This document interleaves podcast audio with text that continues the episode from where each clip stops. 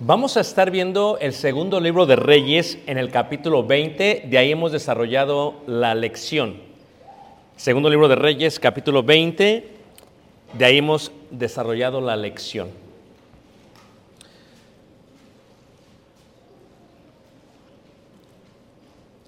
Este país nos ofrece una idea de que no es tan difícil presumir como en otros lugares. Es una realidad que en Latinoamérica se pueda mostrar un poco más la idea general de lo que es eh, presumir. Porque ya que el poder adquisitivo de otros países no les permite darse los lujos que hay veces una persona se puede dar aquí. Por ejemplo, eh, una comunidad o un vecindario podría ser eh, una muestra de riqueza.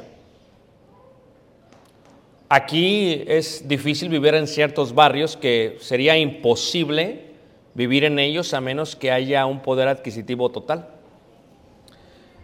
En Latinoamérica es lo mismo, hay barrios que solamente la gente que realmente tiene puede tenerlos. Pero cuando entramos a la parte más fácil, los automóviles, por ejemplo, pues aquí es mucho más fácil hacerse de un automóvil que tal vez esté fuera de nuestro poder adquisitivo. Por ejemplo, eh, se ha dicho que, que Tesla es un símbolo de prosperidad. Cualquiera de nosotros podría tener un Tesla en este país, pero no cualquiera lo podría tener en Latinoamérica. Reiteramos, tiene que ver con el poder adquisitivo. ¿Es pecado tener Tesla? No. No tiene nada de malo. ¿Cuál fue la intención por la cual se obtuvo? Por la cual se obtuvo. Lo mismo sucede con la idea general de las tarjetas de crédito. Bueno, eh, hay una tarjeta de crédito eh, que la ofrece American Express. Eh, es una tarjeta, le llaman la tarjeta negra. Y la tarjeta negra, ¿qué indica? No hay límite. O sea, es la idea, no hay límite. O sea, el tipo de, de poder adquisitivo que, el que lo tiene es porque no tiene límite para sus compras. Nunca tiene un límite, ¿no? No tope. Y hay veces la gente compra no con el propósito de, de sentirse bien. No está mal comprar, sino que lo compra con el propósito de presumir. Pero el presumir, hermanos, a veces eh, eh, todos somos presumidos, pero todos somos selectivos en nuestro presumir. Espero se entienda lo que acabo de decir. Porque no le podríamos presumir algo a alguien que tiene más que nosotros. Le podemos presumir algo a alguien que tiene menos que nosotros. Y en este sentido, pues todos podríamos llegar a ello. Y la pregunta que nos hacemos es, ¿vale acaso la pena presumir? ¿Vale la pena comprar por presumir? Hay un dicho popular que dice, dime de qué presumes y te diré de lo que careces. Muy correcto el dicho, ¿no?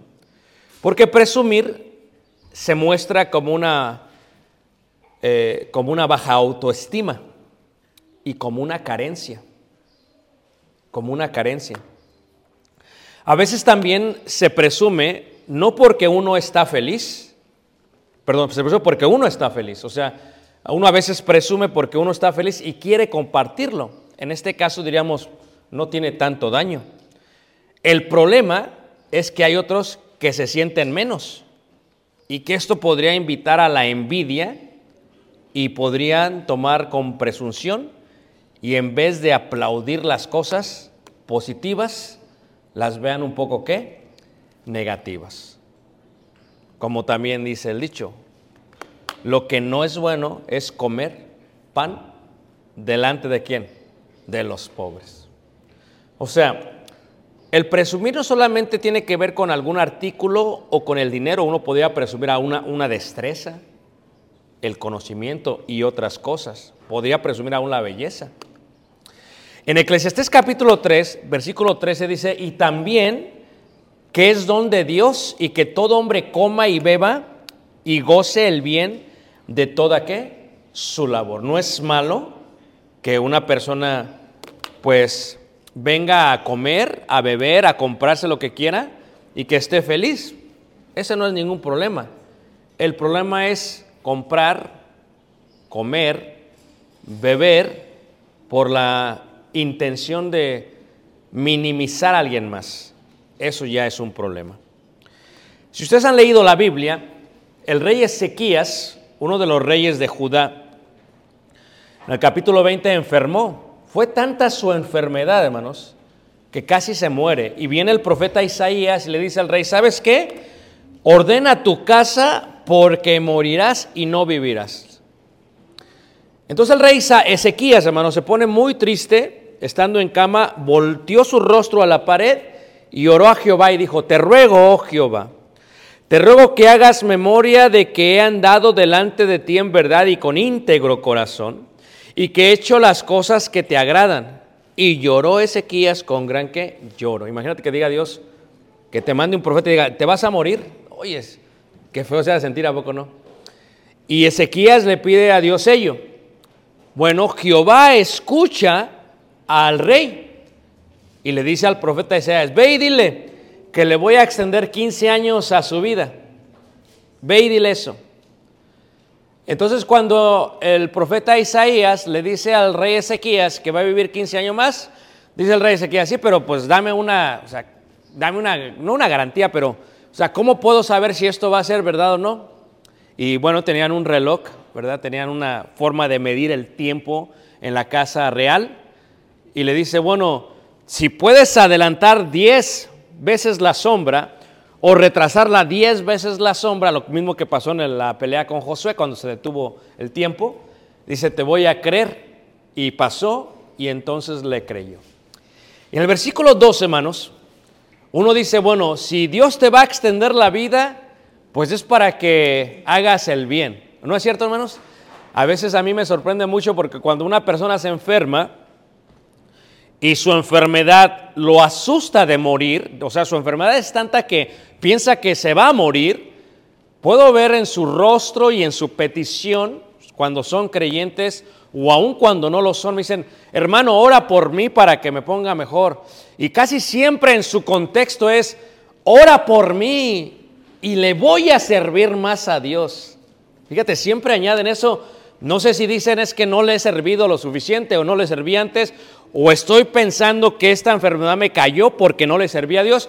Ellos concuerdan con que si me das, si oras y Dios me da, como una forma de promesa a Dios, como una forma de un voto a Dios, ¿sabes qué? Voy a servirle a Dios.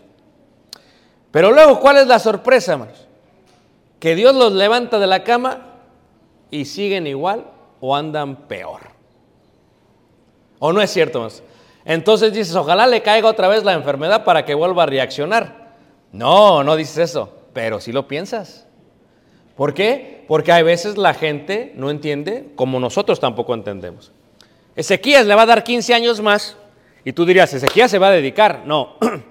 Fíjate que dice la escritura en el versículo 12, que en aquel tiempo Merodac Baladán, hijo de Baladán, rey de Babilonia, envió mensajeros, dice, con cartas y presentes a Ezequías porque había oído que Ezequías había caído enfermo.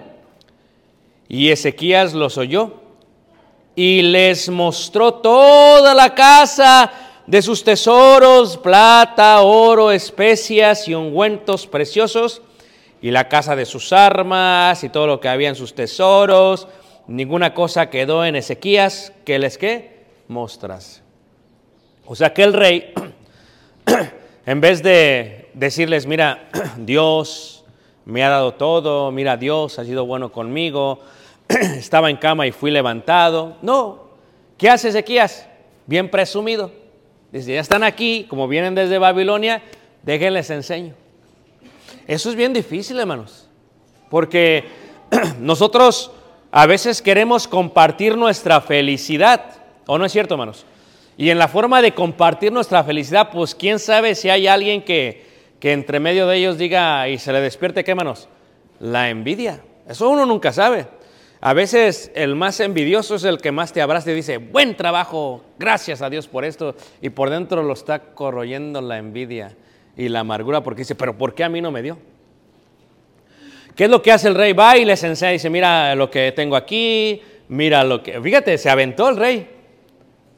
¿Era acaso necesario que el rey de Babilonia supiera lo que tenían? No. Pero viene bien, este, ¿cómo se dice? Este, quería que, bien presumido, quería mostrarles a ellos todo ello. Y te voy a dar eh, algo que, que realmente he estado reflexionando mucho últimamente, ¿ok?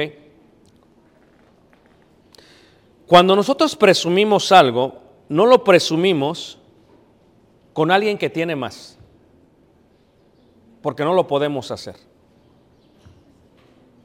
Siempre lo presumimos con alguien que tiene menos.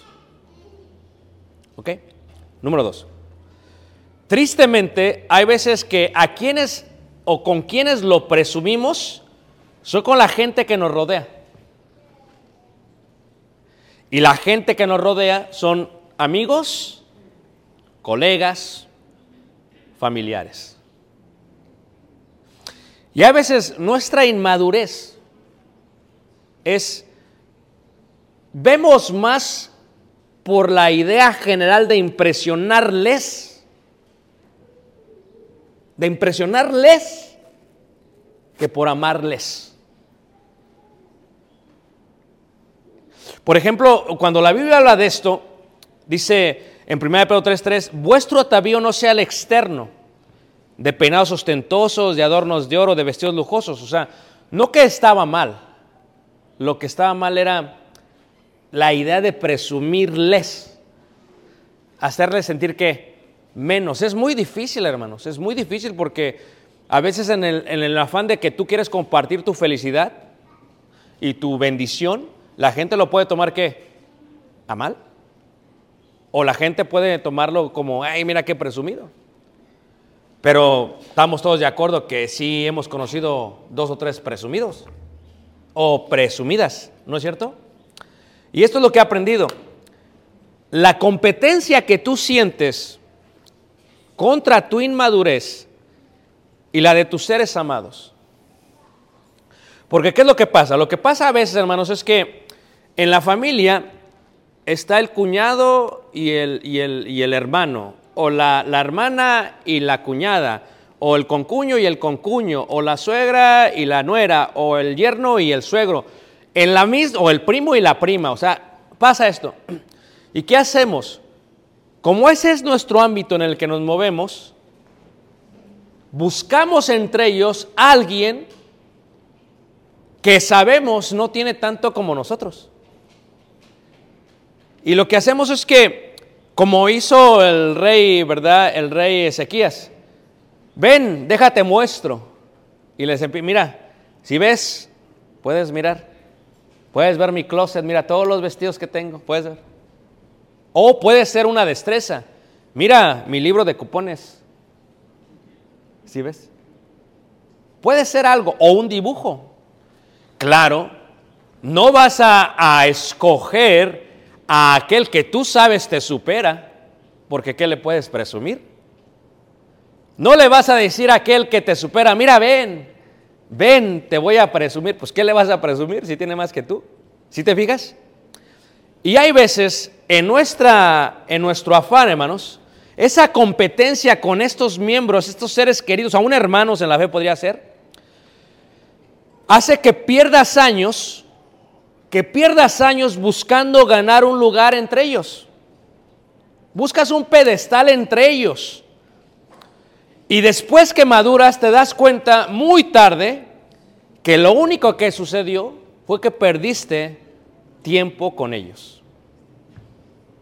Esto es, pudiendo haber pasado un tiempo bien especial con tus seres queridos, a causa de tu inmadurez en tu competencia, que yo mejor, que yo acá, yo tengo esto, te perdiste tiempo preciado con ellos. Levante la mano quien me acaba de entender lo que acabo de decir, hermanos. Y es lo que pasa con un sinfín de personas. Y luego se agarran a uno de sus familiares o amigos o hermanos de carrilla, ¿eh? O sea, lo agarran y se lo llevan 30 años, 40, 50, 60, 70 años. Es más, está la otra persona muriendo en el ataúd ya muerto y dice, ah, no, mi ataúd va a ser más bonito que el tuyo. Fíjate, porque se la pasan compitiendo, ¿qué? Toda la vida. Toda la vida. Como si la vida fuera de qué? De competir. En Proverbios capítulo 25, en el versículo 27, Proverbios 25, versículo 27, dice un verso que tal vez deberíamos memorizarlo y tenerlo en la mente cuando de nosotros queramos, que quiera salir esa vanidad que en todos hay, ¿eh? En todos hay, en todos hay. Es una lucha interna, ¿no? Este, platicábamos con una hermana que era nutrióloga y nos decía esto, mira hermano, es que decía, a veces uno quiere perder peso por salud, que es lo correcto, por salud. Dice, pero, pero eso no evita ni anula que entre la vanidad. Y ahí te pierdes, ¿es vanidad o es salud? Y es donde te pierdes. Fíjate qué interesante, hermanos. O sea, se, se entiende que la nutrición tiene que ver con salud, pero tiene que ver también con qué? Con vanidad. Entonces, cuando se habla de la miel, hermanos, que es una de las, de las cosas más exquisitas que hay la miel, eh, la miel, eh, y nosotros tenemos mucha miel en la casa, casi siempre nos la regalan, hermanos. Cuando hay una hermana, la hermana Minerva, ¿usted se acuerda, hermana Ana Luz, de la hermana Minerva? Siempre que yo voy a Monterrey, siempre que voy a Monterrey a predicar, siempre, hermano, le traje, me trae uno de miel así. Tenemos miel. Quien quiera miel, hermanos, me avisa para la próxima vez que vaya, ¿ok? Porque ese me lo regaló, no que le dé el que me no, no se vale. Dice, regresando a la miel, digo, regresando a esto. Dice, comer mucha miel no es bueno. Comer mucha miel no es bueno. Pero fíjate cómo lo dice. Ni buscar la pro- propia gloria es que es gloria. Qué interesante, ¿a poco no? Lo dijo Salomón, hermanos. O sea, Salomón, si tenía algo que presumir, Salomón no tuvo que presumirlo. Vino aquella reina y se quedó plasmado. O sea, lo que tú tienes que entender es que no hay necesidad de presumir. Porque la gente va a percibir tu vida y percibiéndola va a darse cuenta de lo que tienes, aunque tú no lo hagas para presumir. El rey Ezequías no debió haberles dado una vuelta. ¿Acaso ellos no veían los jardines de Babilonia? ¿Acaso ellos no veían la belleza? Pues le enseña al rey ahí sus armas y todo. Si Babilonia era un poderío a comparación de Ezequías, hermanos. O sea que, pero como no fue el rey, dice que pues yo les voy a mostrar lo que yo tengo, va, pues no tengo mucho, pero ahí va. ¿Para qué le dio Dios 15 años? ¿Para presumir? No. ¿Pero qué hizo? Tomó el tiempo para presumir en vez de darle honra y gloria a Dios. ¿Cuál es el error, hermanos, en cuanto al presumir? Primero que recuerda, el buscar la propia gloria no es gloria, porque hay un error en el presumir.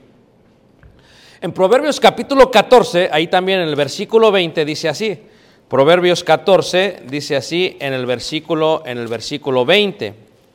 Proverbios 14, versículo 20 dice: El pobre dice, es odioso aún a su amigo, pero muchos son los que aman qué? Al rico. ¿Entendieron esto, hermanos? Hay veces nuestras amistades las tenemos alrededor solamente por las cosas que poseemos.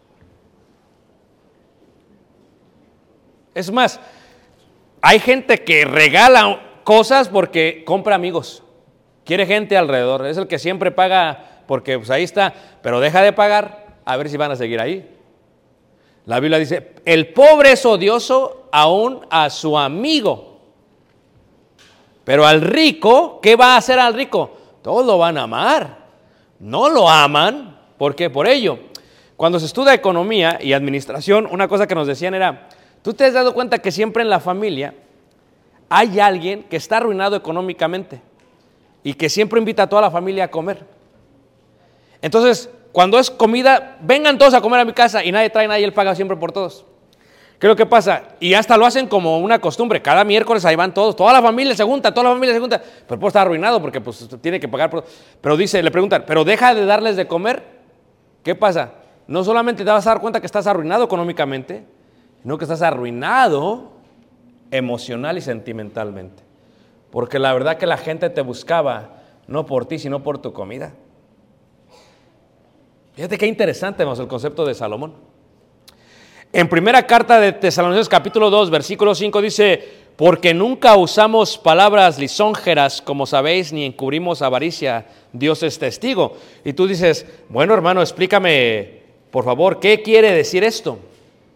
Hay gente, hermanos, esto se ve mucho en los negocios, hay gente que te dice lo que quieres oír. O sea, cuando alguien te dice, lo que no quieres oír, te, te chocas. Pero te dice lo que quieres oír para ganar qué? Tu favor. Y una vez que gana tu favor, ¿qué? Te tiene en su plato y te devora. ¿Qué es lo que pasa? Hay gente que hace eso para ganarse ese favor. Dice Pablo, no, nosotros no usamos de eso. No usamos de palabras lisonjeras para ganar los favores de ustedes. Dice, yo les dije lo que era y si no te caía bien es otra cosa, pero era lo que era, aunque había otros que lo hacían. En Santiago 4, 16 y 17 dice, pero ahora os jactáis en vuestras soberbias. Claro, ¿por qué soberbia, hermanos? Porque todo cambia en la vida, hermanos. Fíjate tú, todo puede cambiar en la vida. El día de hoy puedes tener dinero, mañana no lo tienes. Si no, pregúntale a toda la gente de Ucrania. Toda la gente rica de Ucrania, hermanos. O sea, se fue todo, sus negocios, todo se fue. Todos, todos, se, o pregúntale a los negociantes de este pueblito en Ohio donde se cayó, se, se desrieló el tren. ¿Qué, ¿Qué, dijeron ellos? En entrevistas dicen, es que lo perdimos todo, dice, ya nadie quiere venir acá, mi negocio todo, se, de un día para otro todo puede cambiar. Entonces, ¿qué es lo que sucede? En el caso de Ezequías debió haber pensado eso y en vez de presumir, en vez de enseñarle su riqueza, ¿saben qué? Vengan, los voy a llevar al templo, no pueden entrar, pero vamos al templo, vénganse. De aquí afuera miren, este es mi Dios, el que me dio la salud, el que... No, no hizo eso. ¿Qué fue lo que hizo? Quiso presumir lo que él tenía en vez de aquello. Y a veces dice, ¿por qué os jactáis en vuestra soberbia? Toda la jactancia semejante es malo y el, el que sabe hacer lo bueno y no lo hace, ¿les qué? Le es pecado. Por eso hay veces, hermanos, por el bienestar de los demás, no es bueno que la gente sepa lo que tienes ni que la gente sepa lo que sabes, por el bienestar de los demás. Pero si por ahí te agarras, lo que la gente va a pensar y lo que la gente va a recibir de ti es un poquito de tu baja autoestima. Ahora, la pregunta que hago es esta. ¿Quiero que la gente esté conmigo por lo que tengo? ¿O quiero que la gente esté conmigo por lo que soy? ¿Quiero que la gente vaya conmigo porque le digo palabras lisonjeras? ¿O quiero que la gente, que tengamos una discusión aún así que dame un abrazo? Gloria a Dios, sigamos adelante. O sea, el tipo de gente con el cual te rodeas a veces va contigo por lo que dices o a veces por lo que no dices. En este contexto, quiero que la gente sean mis amigos o el amigo de mi apariencia y mis posesiones. Quiero que la gente sean mis amigos o el amigo de mi apariencia y mis qué? Y mis posesiones. Eh, En Marco, en Mateo capítulo 6, versículo 1 dice, guardaos de hacer vuestra justicia delante de los hombres, para ser vistos de ellos. De otra manera no tendréis recompensa de vuestro Padre que está aquí en los cielos. No es bueno presumir aún las obras que uno hace, aún lo que uno hace, porque cuando uno lo hace, luego ¿qué pasa, hermanos? Uno piensa recibir recompensa de ellos y no de Dios que está en donde? En los cielos. ¿Cuál realmente es la gloria? La gloria es que uno no necesite presumir y que la gente lo reconozca. Eso es gloria. Gloria es uno brilla sin tener que tú prender la luz y la gente lo reconoce. Así dijo Jehová, Jeremías 9:23, no se alabe el sabio en su sabiduría, ni en su valentía se alabe el valiente, ni el rico se alabe en qué. O sea, el contexto es, eres sabio, no te alabes. Eres valiente, no te alabes. Eres rico, tampoco te alabes. O sea, no. Si no, como dijo Salomón, alábete el extraño y no tu propia boca. El ajeno y no los labios, ¿qué? Tuyos. Nunca digas, yo hice, yo, yo, yo. O sea, si van a tu casa y ven algo, pues van a saber que tú lo hiciste. Porque está bien mal hecho, no. Van a saber que tú lo hiciste. Es una realidad. Van a saber que tú lo hiciste. Si comen, van a saber que tú lo cocinaste. ¿Ah? Y todos tenemos esa frase en decir. Yo tengo, por ejemplo, si quieres comer flan, te digo cuál es la hermana que mira. Solamente que no te digo cuál es la hermana porque te puede llenar de envidia. ¿Me entiendes? Si quieres comer bole, te digo la hermana que lo hace. Si quieres comer menudo, te digo. Si quieres comer los mejores tacos, te digo. O sea, pero no los hago yo. Porque alábete el extraño. O sea, ¿qué es lo que está diciendo Salomón? Que no necesitas hacer nada porque las cosas se dan por sí solas. Por sí solas. Por sí solas. Proverbios 17 dice, cuando viene la soberbia, viene también qué? La deshonra. Y eso fue lo que le pasó a Ezequías. Ezequías pensó, él en su mente dijo, mira, hago esto, hago aquello, hago esto, hago aquello, hago esto, mira, mira todo lo que he hecho, pero seamos honestos, ¿quién le había dado la vida para que pudiera caminar, hermanos? Dios. ¿Quién le había dado los tesoros? Dios. ¿Quién le había dado las armas? Dios. Más bien siempre debemos de decir, gracias a Dios por esto. Gracias a Dios por aquello. Gracias a Dios por lo demás. Y ya si se te pasa por la alegría que tienes y de pronto pues ves que alguien se está ofendiendo, mejor que detente. Porque no vale la pena, hermanos. Hay que detenernos, ¿sabes qué? No, creo que me estoy pasando. O bien, otra cosa sería, trátale con alguien que tenga más que tú, o que sepa más que tú, o que tenga mejores destrezas que tú. Porque ese sí te vas a sentir más humilde, ¿a poco no?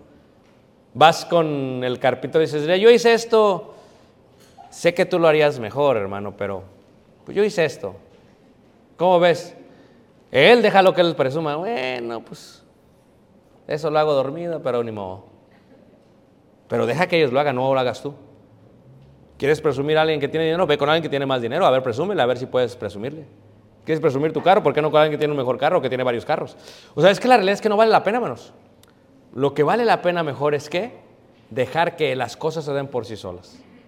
Porque hasta cierta manera, para mí el presumir, para ti el presumir, para nosotros el presumir, podríamos decir lo que es una señal de soberbia. Y no vale la pena presumir. La vida, hermanos, es tan corta. Es tan corta. Quiero que pienses en aquella persona con la cual sientes que has estado como que compitiendo toda tu vida. Piensa en ellos. No los voltees a ver, o que nada más piensa en ellos. ¿Los ubicaste? Ok. Yo te voy a preguntar algo, hermanos. ¿Vale la pena esa competencia que tienes con ellos?